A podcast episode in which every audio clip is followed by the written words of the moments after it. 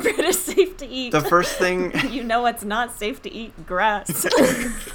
soil. Soil is not safe. Actually, a lot of soil is safe, but let's we'll talk I about my used to eat research. a lot of dirt as a kid, and that's something that we will cut out of the podcast. and it shows. okay.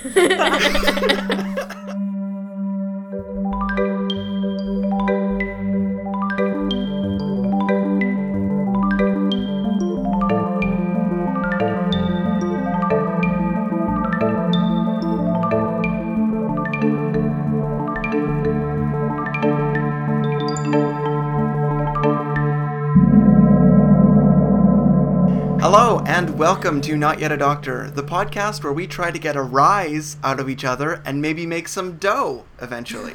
so, maybe give us a pumpernickel? Very cute. My name is Alistair, and I am a PhD candidate at Queen's University uh, studying analytical chemistry. I'm Sienna. I am your fellow neuroscientist at McGill University in Montreal. My name is Beth. I am a particle physics PhD student at Sapienza University of Rome. And we are the PhD 3. To be. To be. Given my, my bad puns, can you guys take a stab at maybe what we're going to be talking about today? I think I could probably take a cut with a bread knife. I don't think you can really stab with a bread knife because the end's kind of blunt. well, shall we baguette right to it? Oh. Yes. I am ready. All right, so we're going to be talking. I expect at least five more bread puns. I do not loaf these puns. Okay, well, so um, this this episode idea came about from one of a friend of mine uh, named Miranda, and she asked me about the chemistry of baking, and I thought that was kind of a bit of a broad topic. So I was going to just focus on bread because of course baking. you oh, were. There's a lot of different things that can happen when we bake, um, and I think bread is good because it covers most of them. So we're gonna go through the different steps of making bread. Hopefully, you've you know how to make bread. Um, I think At this point in quarantine. at this point in quarantine, I think we've all had a little bit of a trial in making bread, I have not made bread, but um, still to come. like ever. Uh, Not in quarantine. Like Okay, before, probably I have assisted in the making of bread, but Beth, Beth, you need to do it at some point. do I? You I need, to. to. Okay, right. or you could, or you could just not and go against the grain. Ooh, good one. Because you can you can tie bread in knots. Okay, okay, okay. So, Also, because bread can be have grains in it. well, yes, also that, also that. There was a double pun. I know it's good. I used to think that you were two intelligent scientists. Not anymore. Ooh, that was oh, that was a stretch. that actually wasn't even a pun. I was just saying that was a stretch. okay, so we're gonna go through the different steps of bread making, and along the way, I'm gonna talk to you about the chemistry and the kind of the biology. There's no physics, sorry, about bread making. Um, and if you know me, as you two hopefully do, you know that in my fourth year undergraduate thesis, I actually did a little bit of research on bread. But we're not going to talk about that today. I was just looking at toxic elements in bread. It wasn't very interesting. Bread's safe to eat. So, to make a good loaf of bread, we need to start with flour. And there are many types of flour that are used in bread making, but wheat flour is the most common, and that's what we're going to be talking about today. So, most flours contain 70% of starch by weight. I have a question. Yes.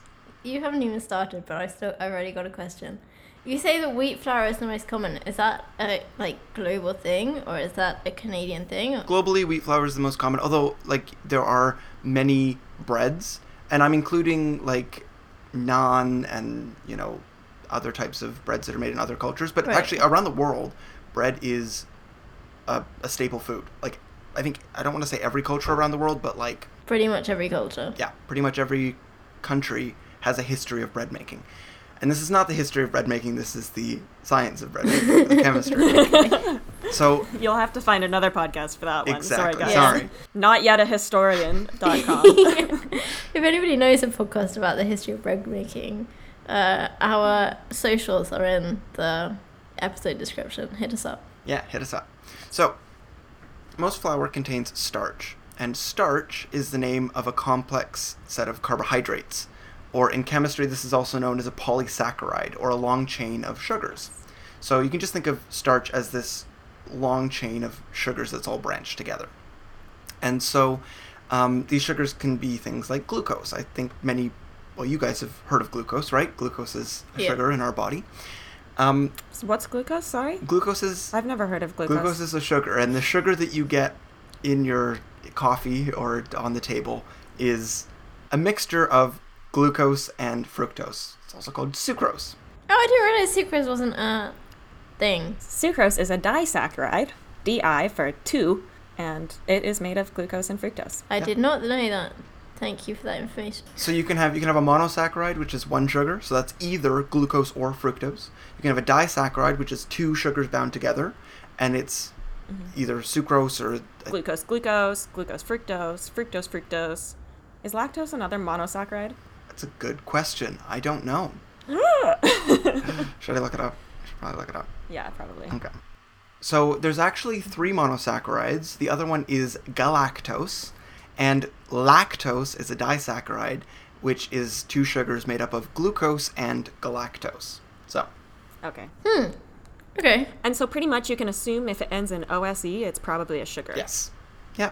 Num num num. So, a polysaccharide is just a longer chain. So it can be three, four, five, six, eight, ten sugars long. And so Or more. or more. Yeah, you can get really long chains of sugars. So, flour is mostly starch, which is a polysaccharide. Wheat flour also has gliadin and glutenin, and these are proteins. Um, and so these proteins work together to form what is called gluten.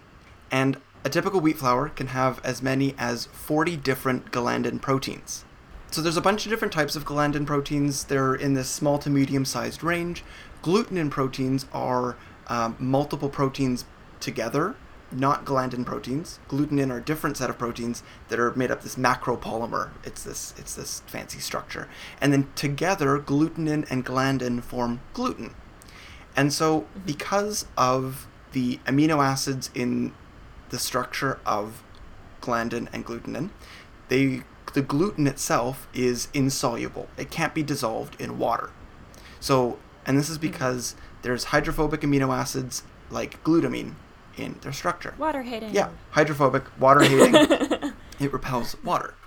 So, we have all of these yummy ingredients in our wheat flours. So, when we add water to flour, the starch, the polysaccharides, absorb the water, and then two chemical reactions happen at the same time. First, the water hydrates the gluten proteins, causing them to form a viscoelastic network holding in the starch molecules. And if you remember from our very first episode on non Newtonian fluids, a viscoelastic structure is like a time dependent shear strain. So that where you hold the dough and it slowly flows down. Exactly. Exactly.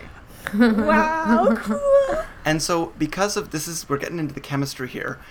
In gluten, there are amino acids, as I said. One of them is called glutamate, and this glutamate can form hydrogen bond cross links within the network of other gluten structures strands, strengthening this network. Hydrogen bonds are interactions between two hydrogens. Um, it's not a full bond, but it's quite strong. It's quite a strong interaction, and this means that different lines or like sheets of gluten can cross-link and, and interact with each other and, and mm-hmm. form this structure. And because of the thiol groups, these ones contain sulfur, thiol groups contain sulfur, mm-hmm. like cysteine, this can form disulfide bridges. So these are actual bonds Yes. across the gluten network. So we have hydrogen bond interactions and actual sulfur cross links across the network. And this forms a very strong network in the gluten. Tyrosine also cross links, and all of these cross linking interactions give the dough a firm, elastic feel. Cool. So we go from flour, which is quite coarse and puffy and, you know, quite loose. We add a little bit of water, and all of a sudden we're getting all of these hydrogen bond, sulfur cross linking, and tyrosine cross links to form this dough. And so when you're mixing and kneading it, you are encouraging those bonds to form. Yes. Very cool. You're doing chemistry with your hands. And that's- You're people. doing- That's cool. Yeah. That's cool. This is chemistry that is safe to touch, and that's rare. Um, So is Yeah. it is it the gluten cl- cross links that makes it so hard to pull apart? Yes. Yep. It is the it is the gluten network that is supported by its hydrogen bonds and sulfur cross links, sulfur bridges Nice. that keeps it all together. Now, there is a second chemical reaction. As soon as you add that water, this is going on. This this interaction is happening. And the second chemical reaction Water is very reactive. it is.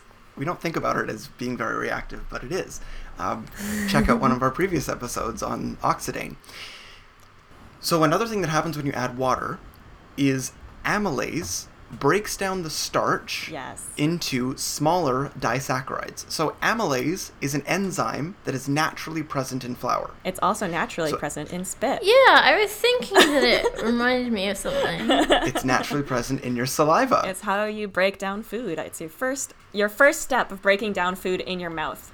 So amylase works to break down the long polysaccharide chains of the starches into smaller disaccharides, and this will become important later. But this happens immediately when you add the water. Is there's amylase in the flour, and this polysaccharide starch is broken down into maltose, which is a disaccharide, and this maltose is super super important for our next ingredient in the bread. Can you guess what it is? Wait, wait, wait, wait, wait. I know. Can I can I guess? Can I guess? I feel like is it the yeast? It is the yeast. Yes. Correct. Because they're So- gonna eat it. They love. They're gonna eat it. Yeah. So yeast are a single-celled fungi that have the enzyme maltase. Now, an, a key thing about biochemistry is anything that ends in ase is an Yeah. enzyme. So amylase, and so maltase allows the yeast to convert maltose, the sugar, to glucose. Basically, it breaks up that disaccharide Huh. into a monosaccharide. It like help. It's pulling two Lego pieces apart. A hundred percent. That's exactly what it's doing. Sugars are just Lego pieces. Proteins are just Lego pieces. It's all actually Lego. Are you pieces trying to tell on. me It's that I'm just made of Lego? It, it- the world is Lego. Yes, not Yes. just you, Beth. My ho- my house is also made of Lego. We are just Lego people living in a Lego world. And I'm asking you to Lego my ego. that sounds very much like the Barbie song. I think but that's a very Lego specific uh, '90s. It's a very specific '90s ad for uh, toaster waffles. I thought that I was missing something. Sorry. This must be Canadian culture or something. I'm not sure. I don't. I've never watched toaster waffle ads. I just know the reference. So, so now we have glucose, and glucose is super important in many organisms, including yeast, uh, because the glucose gets metabolized by the yeast through glycolysis. Glycolysis. Welcome, sugar. Welcome, sugar, to the breakdown. What? Okay, this is a whole story, but basically, um, Sienna and I met while taking a biochemistry course in Sweden. And Yes. when we were studying for the exam, I was doing some really great uh, research and found like study videos that are just songs of the Krebs cycle, glycolysis. Uh, The fatty acid The fatty cycle. that acid was my favorite one. yeah, some of them were set to pop songs like uh, Britney Spears' uh, "Hit Me, Baby, One More Time." Oh my gosh. It's very good. Yeah. You're such nerds. Shout out to YouTube from the 2000s. You produced so much good content. Probably still are, but I just don't watch anymore. I've I've got actually in researching this episode, I went back and listened to it to make sure I got the uh, byproducts correct because I don't want to go through the whole uh, gluco glycolysis c- cycle. No. It's it's very Boring. well, it's, and it's and I think most of our listeners will know it from you know first year grade twelve. I probably If you don't, don't know it, just picture pulling something apart one piece at a time. Yeah. It's all it's doing. But what it does is glycolysis converts this glucose to something called pyruvate, mm-hmm. which gives the yeast energy.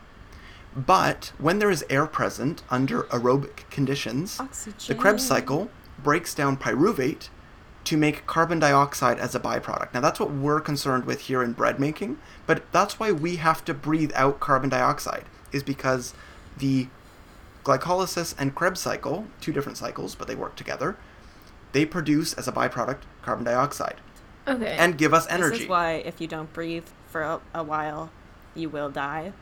And it's because you need oxygen to produce energy. And it's because of the Mhm. Krebs cycle. that much I knew. I have studied respiration. Well, this is yeast Yes. respiration, And and so which is the same as human respiration. exactly and under under aerobic conditions when there is oxygen present, the Krebs cycle is activated and pyruvate is broken down to carbon dioxide. But this breakdown of pyruvate can also happen under anaerobic conditions. yeast can live without oxygen, unlike Yes. us. I don't know why I'm singing this episode, but w- apparently I am. Our listeners are gonna love it. We, they'll auto tune you. They'll, they'll turn you into an Oh, auto tune no. song, and it'll be great. Welcome back to 2000s YouTube. exactly.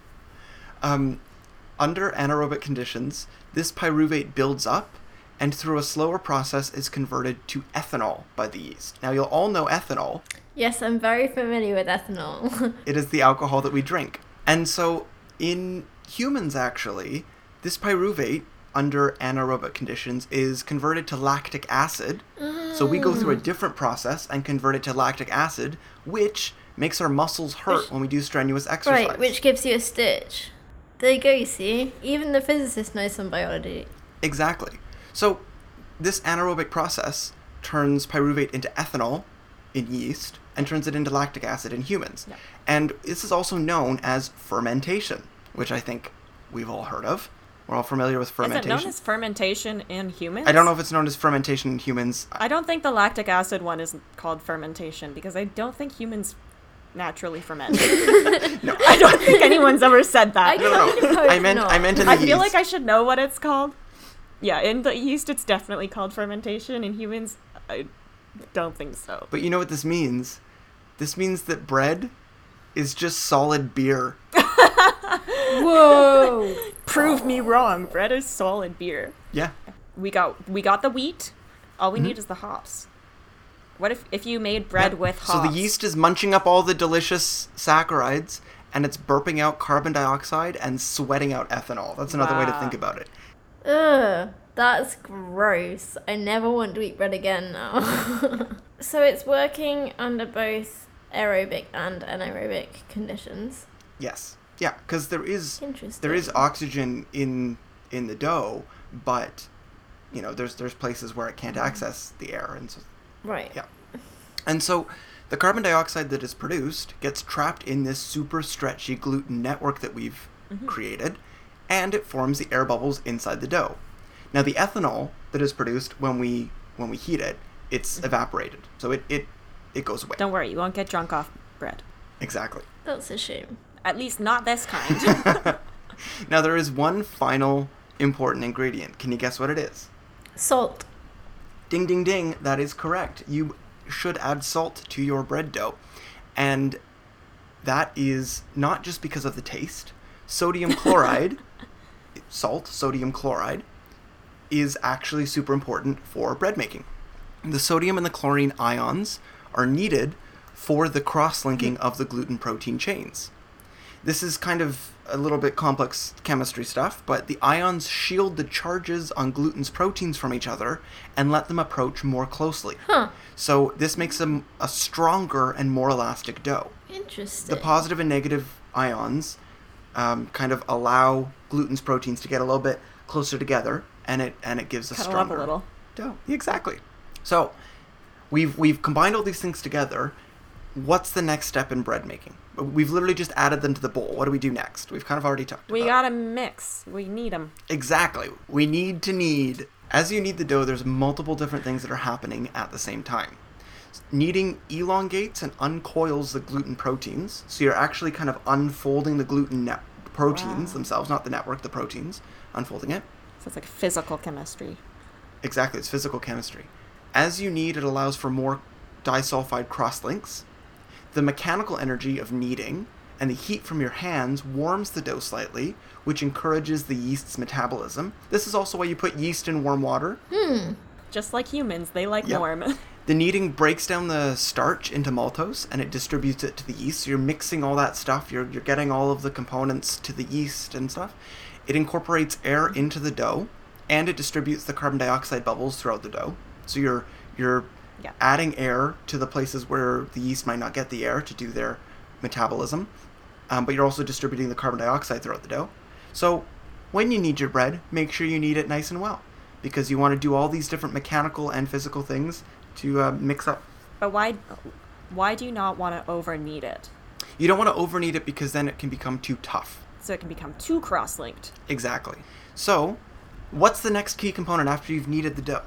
You let it rise. Yeah. Exactly. You let I've it. watched a lot of Bake Off and watched a lot of incidences when it they put it in the proving drawer and it doesn't prove, it doesn't rise. Mm. Oh, that's too bad. Yeah. I've been wa- baking a lot of focaccia bread myself, so that's how I know. I have a quick little, quick little funny story that I didn't actually include here, but this happened, and I thought I'd include it to tell you now. Um, my brother made uh, focaccia for him and I when I went to visit him, and to let it rise, he thought he would uh, keep it warm in the oven. So he put the oven on while he was mixing Oh, the dough, no. and then he was kneading it and stuff.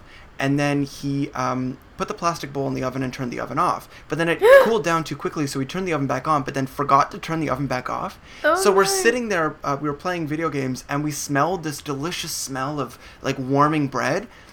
And then he was like, "Wait, I I'm not baking the bread yet. I'm just letting it rise." And he ran to the oven, and the plastic bowl had completely melted down the sides, and the bread was Oh, like no. slightly baked on the top. So we just scraped out the dough from the plastic bowl, put it in a new uh, pan, and then baked No, it, and you it was delicious. didn't. Yeah, it was delicious. What about all of the plastic molecules? Yeah, that's what I was thinking. Like all the chemicals that have leached out of the plastic. Eh, you know, Oh. what's a little what's a little BPA? I microwave my, my Tupperware. Who cares? I don't microwave my Tupperware, but you know, same it thing. depends if it says it's Microsoft microwave safe or not. Microsoft compatible. Microsoft safe.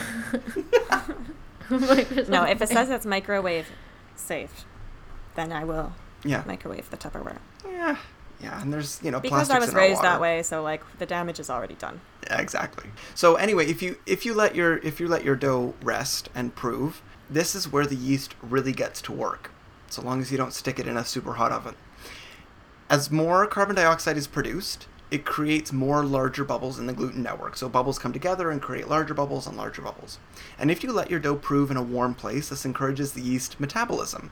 But it also helps the bubbles grow bis- bigger as gases expand at higher temperatures. This is a hmm. classical chemistry law, the ideal gas law. PV equals NRT. PV equals nRT exactly. So if the temperature is a little bit higher, the volume is also a little bit Do higher. try this one at home, kids. Yes, please make Yeah. bread at home. and so you can allow the dough to rise many times, which actually develops the gluten more completely and allows the yeast to impart more of its flavors. So if you do more proving steps in your bread, you can get a more yeasty flavored, like a more flavorful dough. If you just do one proof, you'll still get some of that flavor, but you can do more. Sourdough. Like, Well, yeah, that's why sourdough has two proofs. So, after you proof, you bake it. You put it in your oven. And so you can uh, form the dough into loaves or buns, and you can make rounds, or, or you can cook it. So there's many different ways to cook bread. I read it. I'm not talking about any specific type of bread making here. Um, and across cultures, there's many different ways of baking, in quotes, the bread. You can put it in an oven. You can um, put it over a fire, or you can put it in a steamer. You know, there's lots of different types of bread. But you just gotta get it hot. Exactly. and the chemistry is all very similar in each of these methods. So, in the heat of cooking, the yeast actually still continues to consume maltose and produce carbon dioxide and ethanol. As the heat increases, these gases expand, causing the dough to rise again. And eventually, the heat gets to be so high that it kills the yeast and the bubble production stops. So, if you watch a time lapse of bed break bed breaking, bed breaking. If you watch a time lapse of bed breaking, uh oh. don't watch that time lapse me, what have you been doing, Alistair? If you watch a time lapse of bread baking, you'll see that it actually rises up to a certain point and then stops.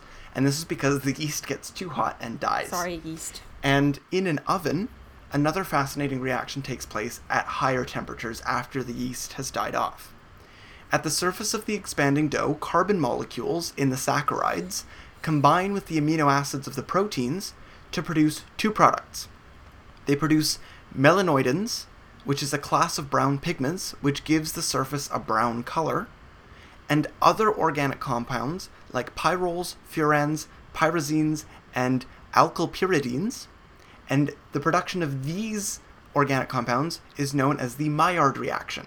And so there are many, many different things that use the Maillard reaction and have characteristic flavors of the Maillard reaction. So one of them is the crust of bread, um, but uh, another one is cooking bacon or cooking meats. Ooh. Because you cook something at a very high temperature, the carbons on the surface um, turn brown, almost turn black, and get these really interesting flavors from the pyrroles, furans, pyrazines, and alkylpyridines. Love me a furan. I could do a whole episode on the Maillard reaction because it's super interesting and how it works.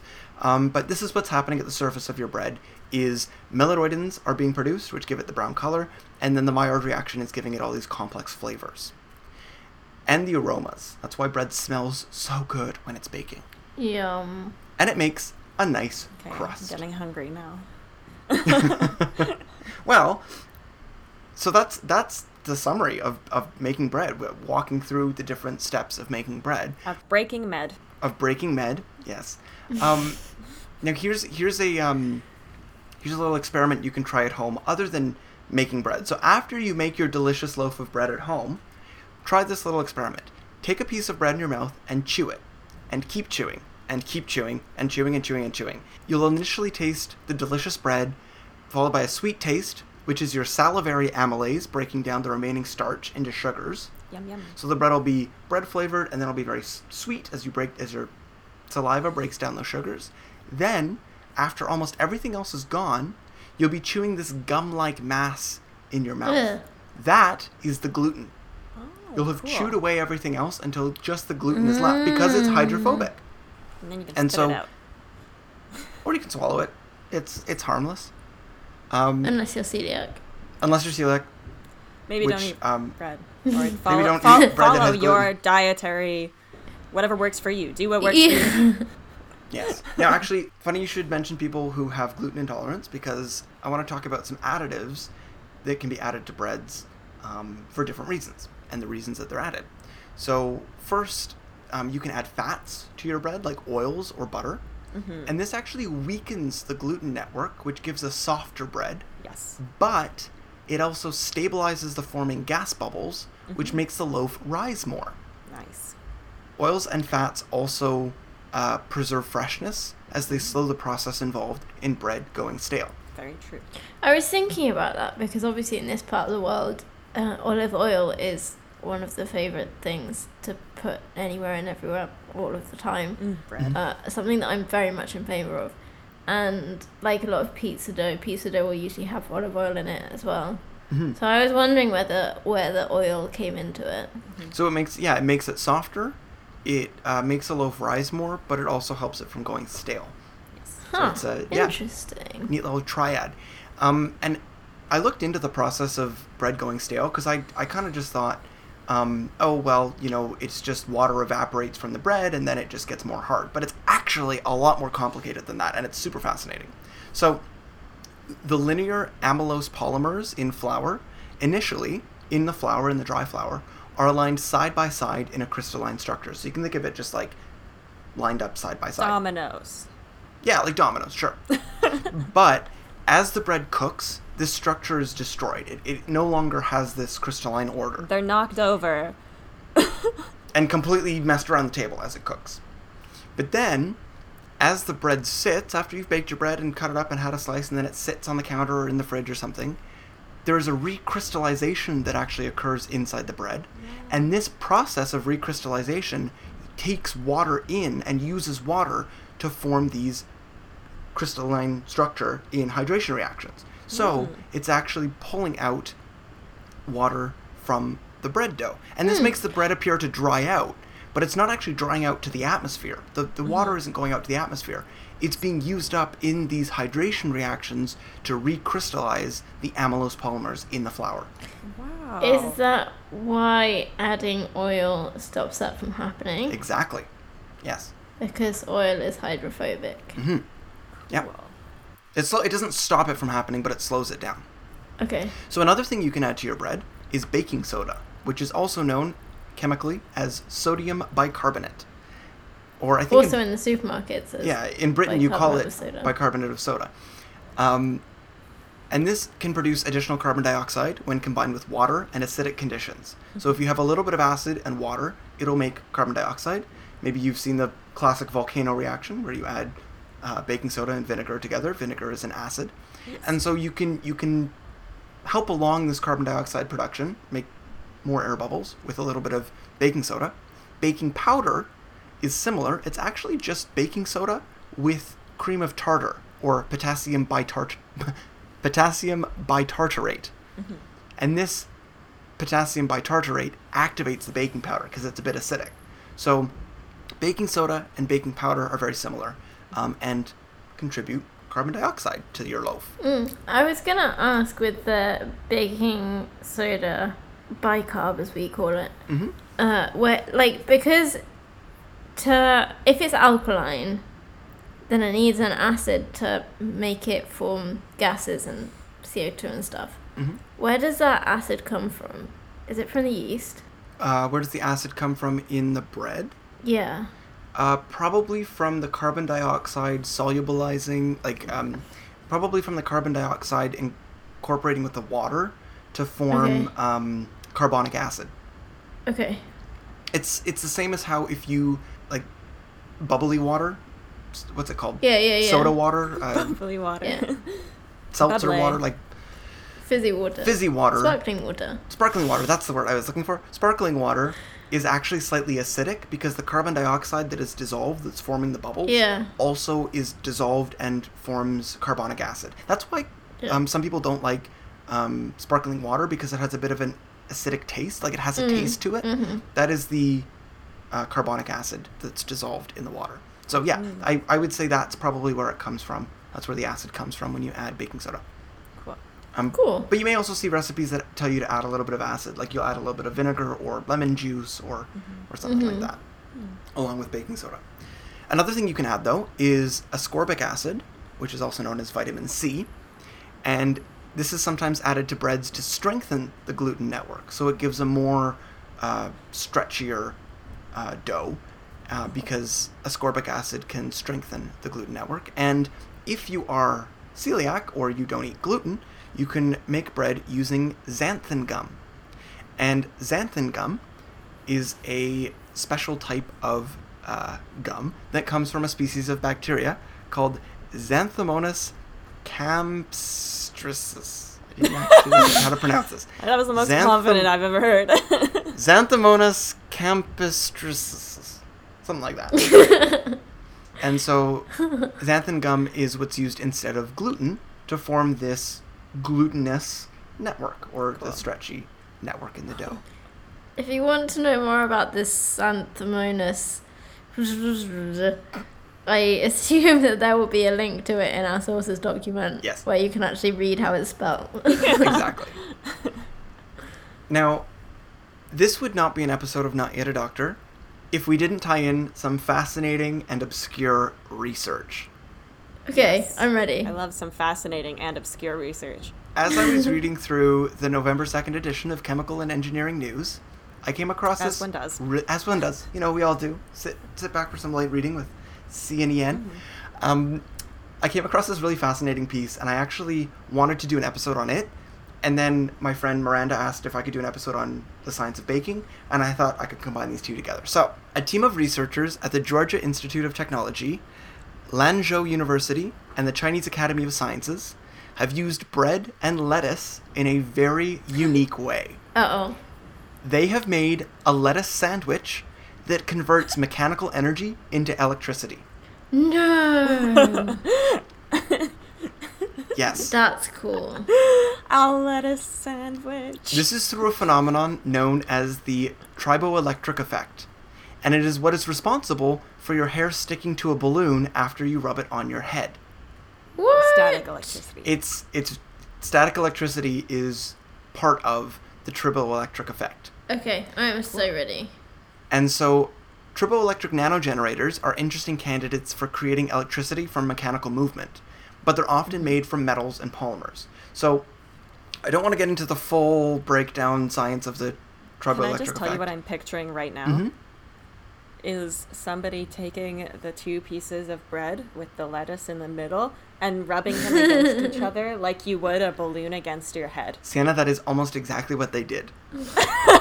Yes. So often triboelect tribo tri- I think it's triboelectric Often triboelectric nanogenerators are made of metals and polymers, but this team has created one out of a completely edible system. Yum yum yum. And so they used a sandwich using celery cabbage leaves, and it powered an LED and an alarm, and it powered it simply by pushing on the top of the bun. So it's almost like a button. No. Yeah. Yeah. So it Did, they must. I'm like, can you picture this bread though with the wires? All did they did they put a picture in their article? I want to see the setup. Yeah, yeah, Of yeah. this sandwich. they did put a picture in their article. Oh my god! It looks like a bur- It's like a burger. sandwich. Whoa. Yeah, it's a bun. It's a bun. So these so- Bread, vegetables. I love the color coding. the bread in yellow and the vegetables in green. yeah. yeah, just in case. So the scientists tried many different types of leaves. They tried Oh lettuce God. and cabbages, but uh, they found that celery cabbage worked the best as it has a larger size and higher electrolyte and water content, which was able the best Hmm. to conduct the voltage and current. And so I have some. mhm, go ahead. Can I just describe what I'm seeing right now because this is incredible? Yeah. Okay, so I'm looking at figure five of the sandwich as a triboelectric generator article. In figure A, they have the top view of the sandwich with the little wire clipped on to the lettuce. to the lettuce. And in figure B, they push down on the sandwich and it turns on an LED. But in F, they have a picture of the researcher taking a bite of the sandwich. Yeah. And it's just so good. I love edible science. Yeah. This is so good. it's quite interesting and i read the article and um, they they talk about how it could be used as a you know edible i think they kind of jokingly mention a lunch deterrent system so like you know you can protect your lunch by just plugging it in and then you know it triggers an alarm if anyone touches it Whoa. That'd be pretty funny. This is wild. yeah wild. isn't it interesting It's pretty cool. I like this a lot. Yeah. so I, I wrote down some stats Can from, you try this at home? Is it possible to just like get the cabbage and bread and like the wire and p- charge your alarm clock? Like, so, so the thing is that the cabbage and bread will produce energy. It's just that you have to have the correct components to harness that energy, which is what the scientists have set up there with the, the light and the alarm. What do you need? Probably just a little just- computer it- and just that little red w- wire Yeah, clip and because- somewhere else to clip it. So I I got some stats from the paper. Like I said, they looked at a bunch of different configurations, and this was the best. Um, this had the best output for voltage and current. So the maximum output performance of the celery cabbage can reach 15 volts, 3 microamps, with a contact area of 48 centimeters squared, a movement frequency of 5 hertz, and a peak velocity of 0.333 meters per second. So it depends on how fast and how hard you squish it, and how big the Okay. sandwich is. okay. Makes But- sense. Bigger sandwiches equal more energy. I think so. Yeah. But What if you lined up multiple sandwiches all side by side? Then you would have and a then press battery. them all at a sandwich battery, though. That's what I'm saying. this is the yeah. That would be really. You really could get together with all of your friends at lunchtime, and you could all put your sandwiches together and make a battery. Have a sandwich battery. That would be cool. Very excited. power the world through sandwiches. So these are these don't produce a lot of power. I mean, it's it's only 15 volts and three microamps, so it's it's quite a small amount of power. Um, Yeah. But these systems, these triboelectric nanogenerators, are um, being researched for things like wearable tech that you can you know power uh, Bluetooth enabled shoes or something that every time you take a step, it it registers power, like it creates power. Basically, creating me- mechanical energy into electrical energy, which I think is really That'd interesting. be a new way to like count your steps. Get a step Mm. counter that's built into your shoes. Mhm. And the thing is that systems that are made from polymers and metals, uh, like a lot of scientists are researching this to get the highest power output, and you know they're they're trying to get Yeah. those kind of conditions. Um, and so they're using metals and polymers, and, and many systems out there produce much more power um, and current. But I think it's really interesting that these scientists went a different route and looked at what if we try and make it edible and biodegradable and like you know hmm sustainable to a certain extent. I mean, it's it's bread and lettuce, things that you can grow at home. And yeah, ex- accessible. I love seeing accessible edible science. I Yeah. love. I don't. The bigger and Yeah. better is uh, one way for science to go, but the um, smarter and more edible is another way, and I think I prefer that way. Smarter and more edible. Um, I like it too, but I don't know how sustainable it would really be, like how useful it would really be, because you have to put some effort into squishing it. Like the only energy that you're going to get out is the energy that you put into squishing it.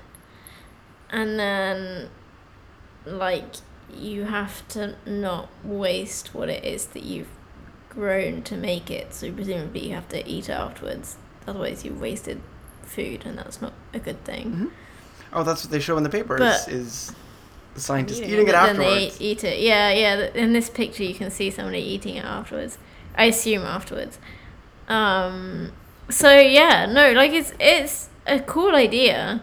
And also, we should I should I should say as a a lab chemist, um, obviously these people are eating these sandwiches outside of the lab after they've taken their gloves off and washed their hands and removed their PPE. Um, because eating in the lab Actually, is not he's still got a lab coat on, doesn't he? It's a new lab coat. I don't know. I didn't do the research. I didn't take the photos. Shh, shh, shh, Don't tell him. Don't tell anyone. If I was taking the photos, I probably would have, would have had the person remove their lab coat. But anyway, But then we might not have known it was the same scientist. This is yeah, true. exactly. Then you wouldn't know that it was a scientist. Scientists only ever have. Yeah. You can't be a scientist unless you have a white coat on. That's why anytime they come to our lab and take pictures It's and very confusing. interview us, we find a white coat from somewhere to put on because Just otherwise case. we wouldn't be scientists. actually, and that's a good point. I was just thinking, like, in this kind of research, they're not dealing potentially with chemicals in their lab, so you potentially could eat in the lab that you're doing this research because it's electronics research. Mm-hmm. Um, just like Yeah, it definitely wouldn't be encouraged. Yeah. But anyway, that so that is uh, an overview of the science, the chemistry involved in making bread, and some of the interesting ways that researchers are using bread to produce energy. That's really cool. Do you have a quiz for us? Uh, of course, I have a quiz. I always have a quiz. Some of you may forget Sorry, that I the quiz shouldn't have exists, asked. but Alistair's the most quizzy of all of us, yeah. I love a good quiz. So, first question. Oh, I need to hear your buzzer sounds first of all. So, um, Oh, Beth, um, let's go with your buzzer sound first. Okay. That was the uh, that was the carbon dioxide coming out from the yeast. Okay. Um, I would like to. So I was also going to go with a carbon dioxide buzzer sound, but mine's very different, so I think that's going to be okay. Okay, what's yours, Sienna? That's the bubble forming. Okay. Okay, so we have we have the yeast uh, blowing out carbon dioxide. Yeah, and uh, we have the bubbles forming. All right, I like it. So, first question. Although I will say before we get there, um, I did say that the carbon dioxide is burped out by the yeast, so I'm a little bit uh, Oh. surprised that you didn't go with that. Yeah, anyway, sorry. Um, I can't burp on command, and nor would I want to. Look, if it was my buzzer sound, I'm just saying. Okay. um, so, the first question What types of bonds and forces strengthen the gluten network? Whoop. I heard Sienna, yes. Um, so there's hydrogen bonds Mhm. between the gluten, eh, well, within the gluten network, and there's also disulfide bonds between the cross-linking of cysteine. Nice. yes. Also tyrosine. Yes, the cross linking of tyrosine. Yeah. Yeah. you were good. That's that's all three of them. That's um, and the hydrogen bonding comes from glutamate. Glutamate, right, yeah. I forgot about glutamate. Darn. That's okay. I didn't Sorry, expect you to remember the amino acids that are involved, so Glutamate is like one of my favorites. I'm gonna give you I'm gonna give you two points for that. You know what? Two Thanks. points for Oh. knowing the amino acids and all three of them. I'm so touched. Oh my gosh, I've got a lot to catch up on. All right. Second question: What specifically does yeast ingest to produce carbon dioxide and ethanol? Oh no. You gotta be quick, Beth. You gotta be quick. I heard Sienna again. To produce carbon dioxide and ethanol, what does it ingest? Specifically, yes. What does it ingest? Ooh. So I know so it but yeast breaks down maltose into glucose, but the glucose is what produces carbon dioxide and ethanol, the breaking down of the Okay. glucose. So I you, you you waited a little bit to answer that. So I'm gonna say that you're correct. Okay. You, I'll I'll give you the point because yeast does break it down to glucose, but yeast ingests maltose. I'm I'm I'm looking input output. I'm not I don't care about the cycles. but Beth, for a bonus point, Oh. what okay. breaks down the maltose? Oh. You don't have to. Yes, yeah. yeah. Well, I buzzed anyway. Maltase. Maltase, correct. Nice. I got All one right. right. Yes. Um, next question. What chemical reaction produces a flavorful dark crust on bread? Oh. I always forget the names. Ooh. It was a tentative whoop from Sienna. Because I don't know, but I know it started with an M. I Yeah, think. like myelinine Okay. or something. Maize, maize. Yeah, Myers. so- my- okay, I, I'm gonna be, I'm gonna be strict here, and no points for either of you. Yeah, it's the that's- Maillard reaction. Maillard. Oh. yes. So you're, you're close. Starts with M, but it's the Maillard reaction. Okay. Okay. Finally, see if Beth you can tie it up here. I think. I think. don't think so. No. See if Anyway, you can get a point. keeps Another track. point. Okay.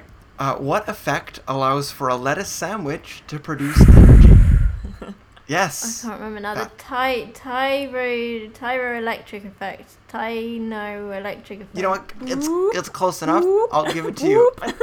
Okay, Sienna. the triboelectric. Yeah, it's Damn the it. triboelectric effect. Ah. Um. So yeah, I guess a points to you, Sienna. Uh, if we're counting, I think you're the winner. Of I that win this episode. quiz. yeah, but it was won by a unfair long because this way. was a biochemistry episode, and I have studied biochemistry before. So. Yes, there was a lot of biochemistry in this episode, but there was some physics. There was you know some what, physics, and right. I just didn't know the physics. I I'll try harder next time. You'll tribo harder next. Time. I'll try very harder next time. Um, do we have any more bread puns we want to get out of the way before we uh, plug our social medias? Um, It'd be really crummy if we just ended it on this note. So, all right. I'm gonna Yikes. So I- send someone to Focaccia to put you in prison for the terrible puns. I think they might have to catch me, actually. um, this is just a small pizza, the entire field of bread chemistry. Oh no.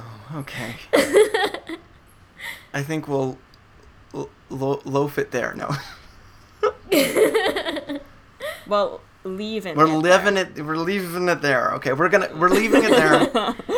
I have loathed this episode. You can uh, check us out on all of the social media platforms, or most of the social media platforms, at Not Yet a Doctor. That's Not Yet a Dr. But our email is different. It is the phd3to be at gmail.com or phd32b Without the the. at gmail.com. Nice. And yeah, you can get in touch with us if you like this episode. Please follow us on wherever you're listening Apple Podcasts, Spotify, Stitcher, wherever you get your podcasts. It really helps us out. Give us a rating And please send us pictures. and send of us your bread. pictures of the bread that you're making because now that you know the love to see science, you can make the best bread possible. I'm Alistair. I'm Sienna. I'm Beth. Thanks very much for listening, and we hope you listen again soon. And this is the outro by Allison. Let His Music Lead You Out. You can check out all of the sources for this episode in our sources document, which is linked on our link tree. Bread you later. Bread you later.